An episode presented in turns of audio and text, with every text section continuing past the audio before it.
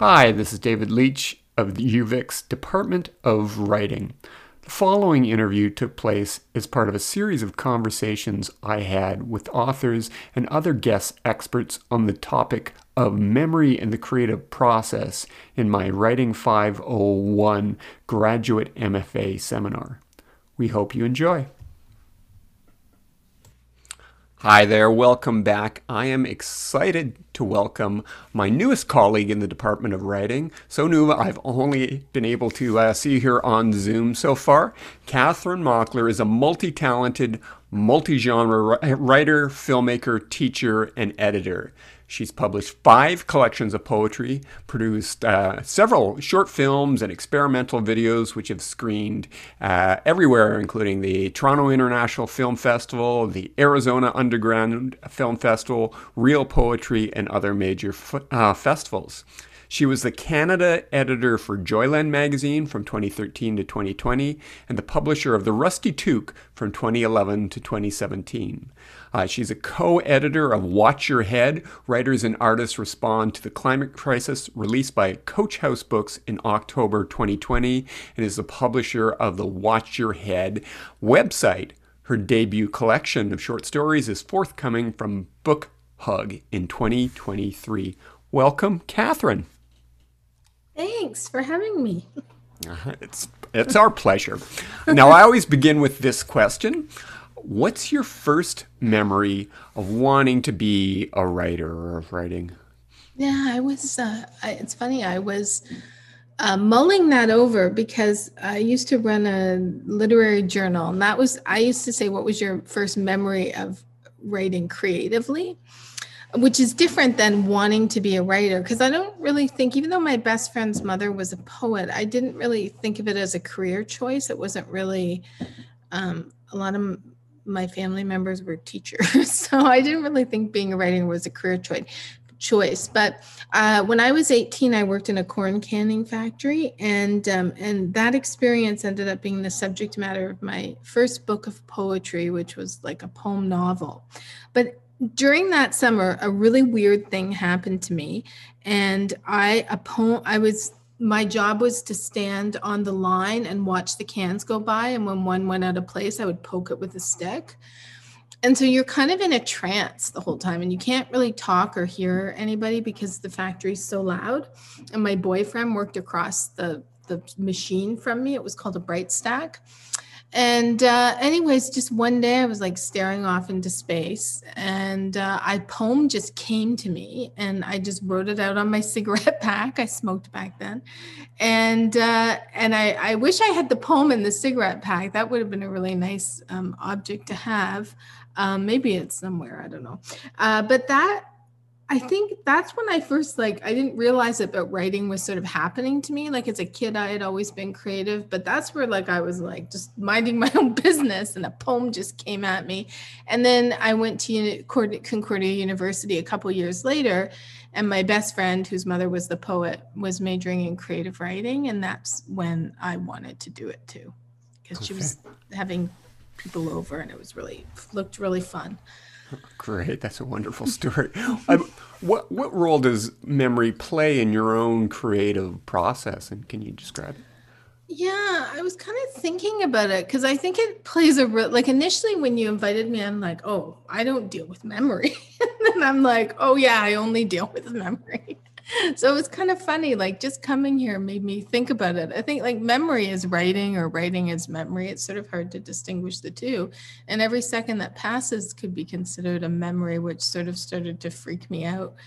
Um, uh, but I think I work in many. I work in memory, many different forms, and memory sort of operates in different ways. Like in my poetry and experimental videos, I write a lot from dreams, which I consider a form of memory, and remembering them or being able not to, or not being able to. Uh, fragmented or random thoughts. The series I'm working on now is was started out as one line poems or one line prose pieces and um, they were just like the the interesting thing about those is I would be having a conversation with someone and say, "Oh my God, that's a poem," and then I'd have to write it down because if I didn't write it down in the second that I realized it was a line for a poem for me, um, might not have been a poem for anybody else, but for me it was. I would forget it instantly. And so there was this kind of, you know, it's a bit like that feeling of when you wake up in the middle of the night and you have a great idea. And if you don't write it down, that was like happening to me at all p- parts of the day in many different interactions. And then much of my fiction and poetry and screenplays is sort of auto, auto fictional to the point where um, I had submitted a story to Geist magazine and they published it as nonfiction, and it didn't really matter because it was. so so it, it has a it's a big role in pretty much everything I do actually. Uh, that's great. Well, actually, that leads nicely into the next uh, question. I mean, you seem like a genuinely multi-genre creator rather than someone who mostly writes I don't know, say fiction, but dabbles in other genres. How do, I mean, how do you decide which genre suits your content or suits the moment, or does form come first? And, and maybe tied to that, how do the different genres you work with bleed into each other? Yeah, I'm sort of a genreless writer. Like it's almost like I feel like genre is dictated by other people. and if they accept what I'm submitting as a poem or a story, you know, my poems sort of sound like plays and my screenplays sound like plays. I said this at the grad at home thing. I'm sort of, I think I'm a playwright, and that's the only genre I've never written in. Um, but uh, uh, I'm, I think at the heart, I'm really interested in narrative and storytelling, and much of my poetry is narrative poetry. Uh, and I'm not, I don't really, I'm not interested in genre. I just see it as a categorization of form and as something sort of external to my process and more about publication and placement. Uh, so recent the book that's coming out initially i submitted it to book hug as poetry and then i was like oh i think this is actually fiction and they're like yeah it's fiction so uh, you know and a lot of people would consider the type of poetry i write is very very narrative and probably more flash fiction or or narrative. So i think i start with a poem because that's the thing that sort of comes at me like um, it did that day in the in the factory or a short story and then I'll adapt it into different genres. Like I, I'm not precious about genre, which I know for some poets that's really offensive. and uh, um, fiction writers sometimes don't like that either. But I just I care about a story and I and I just uh, if there's an opportunity, I will write something and send it in that form. And so it's kind of it's it it sort of happens. I'm considering the next book I'm writing, the one that's coming out in a couple years. Even though there are things that may have started out as poetry, um, they will, uh, you know, I'm just putting everything under the category of prose.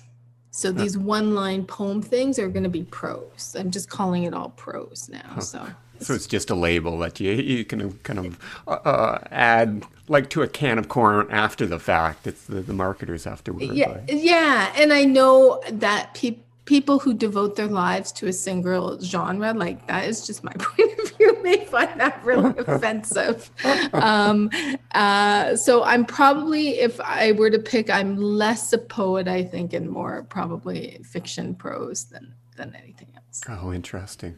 Well, well, let's maybe talk a little bit about your, your film work, and uh, which often takes experimental forms. What is the creative uh, process behind um, your film work when you're making a film or thinking about um, making a film?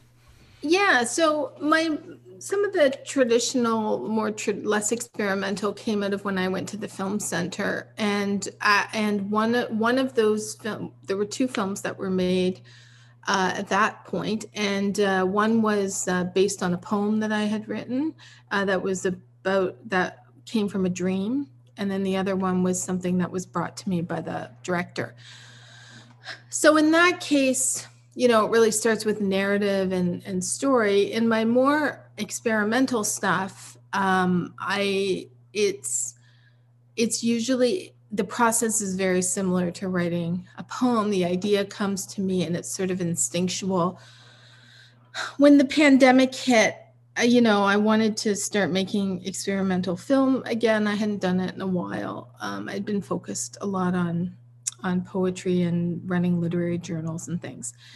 And uh, you know, the pandemic posed a challenge of not being able to, you know, be with other human beings in a room for an extended period of time. So I went back to doing experimental um, stuff, and so I just kind of you know, would find images and use those and sort of match them up with some of the uh, the fragmented uh, memories and dreams and line one line things. And it's kind of random and uh, in, instinctual there's no grand design in that kind of stuff when i write like a proper screenplay or television series or something like that i have to plan it like i do a proper narrative but with this stuff, I love it. It's very freeing. I don't think about it. I really enjoy it. It it um, is meditative and relaxing, and really about associations.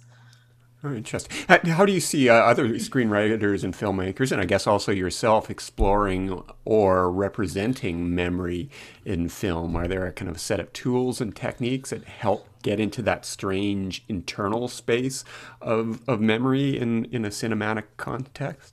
Yeah, I think um, they do it through flashback, monologue, voiceover, um, documentary, um, found footage. Those are some of the some of the tools I think that um, filmmakers use to kind of depict memory in um, in uh, in their stories. Okay, great. And oh, sorry, I was just going to say one thing, and I think experimental far- film uh, artists in particular use found footage to sort of challenge dominant narratives and ideologies too.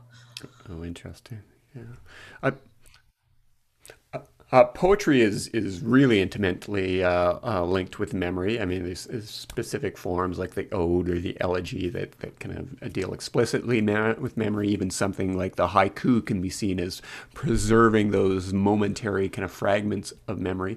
Uh, what is it about poetry and its techniques that allow writers to investigate and represent the mysteries of memory, or, or as you were talking about, dreams, those kind of uh, liminal states of, of consciousness so well?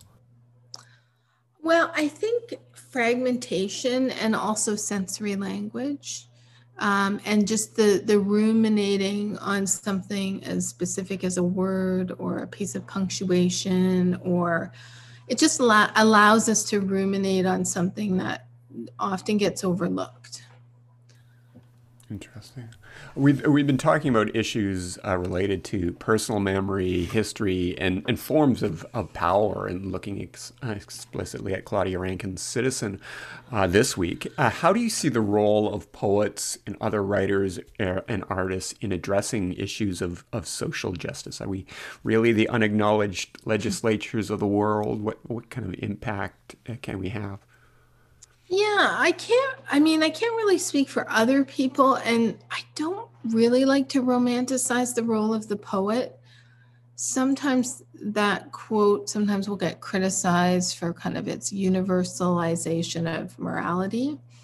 And so, you know, depending on your position, morality and justice mean different things at, and at different times in the world. So, I'd say for me personally, I use poetry and art as a tool to address social or climate justice issues, which is what I'm interested in. It's a good way to get ideas out there. And it also helps me deal with what I find overwhelming. But I sort of think the unacknowledged legislators of the world are sort of the activists who are on the front lines, land and water defenders, not to diminish it, but not necessarily someone who has the privilege to sit down and write a poem. And I don't mean to demean it because, you know, I've devoted my life to it. But I just, I'm not, I'm not as interested in, in like romanticizing it or patting myself on the back for writing a poem about climate justice or something. I'm sort of doing it to survive and as a way to kind of communicate, but that's how I see it. Yeah, fair enough. So tell us now, now about Watch Your Head, both the anthology and the website. I mean, what, what motivated it? How was it involved? What's your uh, uh, your kind of involvement um, been like for you? Uh, yeah, so it's an ongoing uh, project. It's a it's a website. We're at watchyourhead.ca, and uh, what happened was is I was involved in an environmental group that actually turned out to not be a great group. And but anyways, there was an event where I was asked to uh, organize a poetry reading, and prior to this, I had been, to be honest, a little frustrated. I didn't feel writers and artists were speaking out enough about uh, what was happening, what the scientists were saying about you know back in 2019 that we had 12 years to slow down emissions, and I was just feeling really alienated from the literary community and so kind of went full into this environmental group that ended up not being great but anyway. Um, but so when i invited people to come and read it was very last minute and and i just actually asked people on twitter and then basically the first eight people who responded showed up and some of those people you know wrote poems for the event. There were eight writers altogether. And um, I was really, I just videoed it on my phone and I was so moved by it. And um, uh, that I thought, oh, I should put up some kind of a website or something. And initially, Watch Your Head was going to be the name of my book, the one that's coming out. And I bought the URL. And I thought, oh, that's a kind of good name for a climate anthology. And I'd run, antho- I founded the Rusty Toque and had been an editor for Joyland, so I had lots of experience with running literary journals, and I just like popped it up. And then the response was kind of overwhelming. Writers wanted to be involved. We now have an editorial board of like, I think it's 26 or 28 writers and artists. And it just kind of snowballed from there. The Quill & Quire did an article, CBC did a thing on it, and it just kind of people were really interested in it. And then um, Coach House offered to do a print anthology. Uh, and then the pandemic hit. So we were editing the anthology in the thick of the pandemic. The whole thing's a bit of a blur now, but Great. I mean, what what is the role of, of memory and writing in, in addressing something as as global, as foreboding as the, the climate crisis that I, I think we all can agree can feel uh, kind of paralyzing in its immensity to us as uh, individuals, even as it uh, affects individuals and communities in in uh, different ways. Yeah, I mean, I don't know if I totally have an answer for that. The way I just personally grapple with it is I think, you know, environmentalism has been framed on we have to save the world from some impending disaster in the future. What people fail to realize is that we're living in the disaster and have for some time, and that there are communities all over the world Bangladesh and, and environmental racism in Canada Nova Scotia that we are are impacted now here and now and that you know communities are impacted. And it is not this far away thing that it is future generations are going to have to deal with. So i always you know in terms of addressing it in terms of the writing that we select um, like i'm less interested as an editor and publisher to publish work about someone worrying about their grandchild and we're more focused on uh, remembering what got us in this state, which is colonialism and slavery and the theft of land and resources and people. Uh, and that's, you know, why the world is in this situation. And I think until we fully grapple with that and really change uh, the structures of our institutions, we're you're not really going to be able to to deal with that. So so i find of course it's overwhelming to think about what's going to happen in 20 years as we continue to ignore you know the biggest challenge of the planet. And so i i found the way that i could deal with it is by fighting against colonialism and fighting uh, for social justice for people who are alive now and reminding people the roots of this um, so that as hopefully as a way forward. So the remembering why we're here and what put us in this situation, not necessarily just to ruminate and point fingers, but we, I don't think we, you know, I got through high school and I didn't even know what the word colonialism meant. And so I think it need, you know, it needs to be um, kind of grappled with in our society. And I think the pandemic has shown us that that that has happened. So that I don't, I don't know if that answers your question, but that's kind of how I deal. And so I don't feel inadequate even writing about it myself. And so for me, it's bringing community together and hearing other people write about it and supporting the, that. That's how I feel that I can kind of deal with it. Um, because it is, it's too big to imagine. And then what happens is you just turn away. Mm-hmm. No, that makes sense. I mean, what other writers or filmmakers or artists uh, that you admire do interesting things with this kind of intersection of memory and, and uh, history in, in their work? Yeah, someone who I think's been a really big influence on me is Lydia Davis.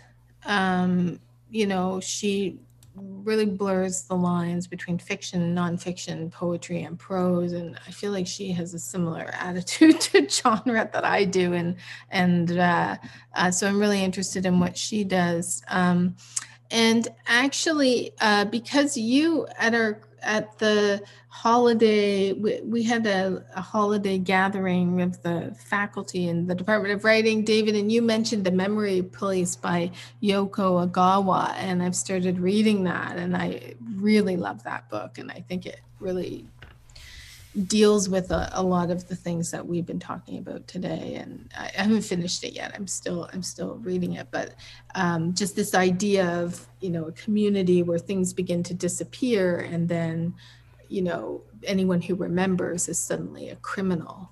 And I think that has a lot of um, uh, relevance for what happens, um, you know, uh, what happens today and also what's ha- what happens with you know environmental activism and land and water defenders and how they're treated for essentially remembering that the earth needs to be cared for and um, they're you know, criminalized. Oh, yeah, that's, uh, and then, that's, that's a great connection. Yeah, yeah, I hadn't even thought of that. Um, and then Elisa Gabbert uh, wrote a book called The Unreality of Memory. And she just did an event at Concordia's Writer Read. And she read an essay from her book that blends personal memory, family memory, the science of memory, and cultural criticism as she analyzes her own um, memory of her grandmother's house and how they're different from other people who visit, like her mother who visited that house. And um, so that uh, those are some people who I was uh, thinking about.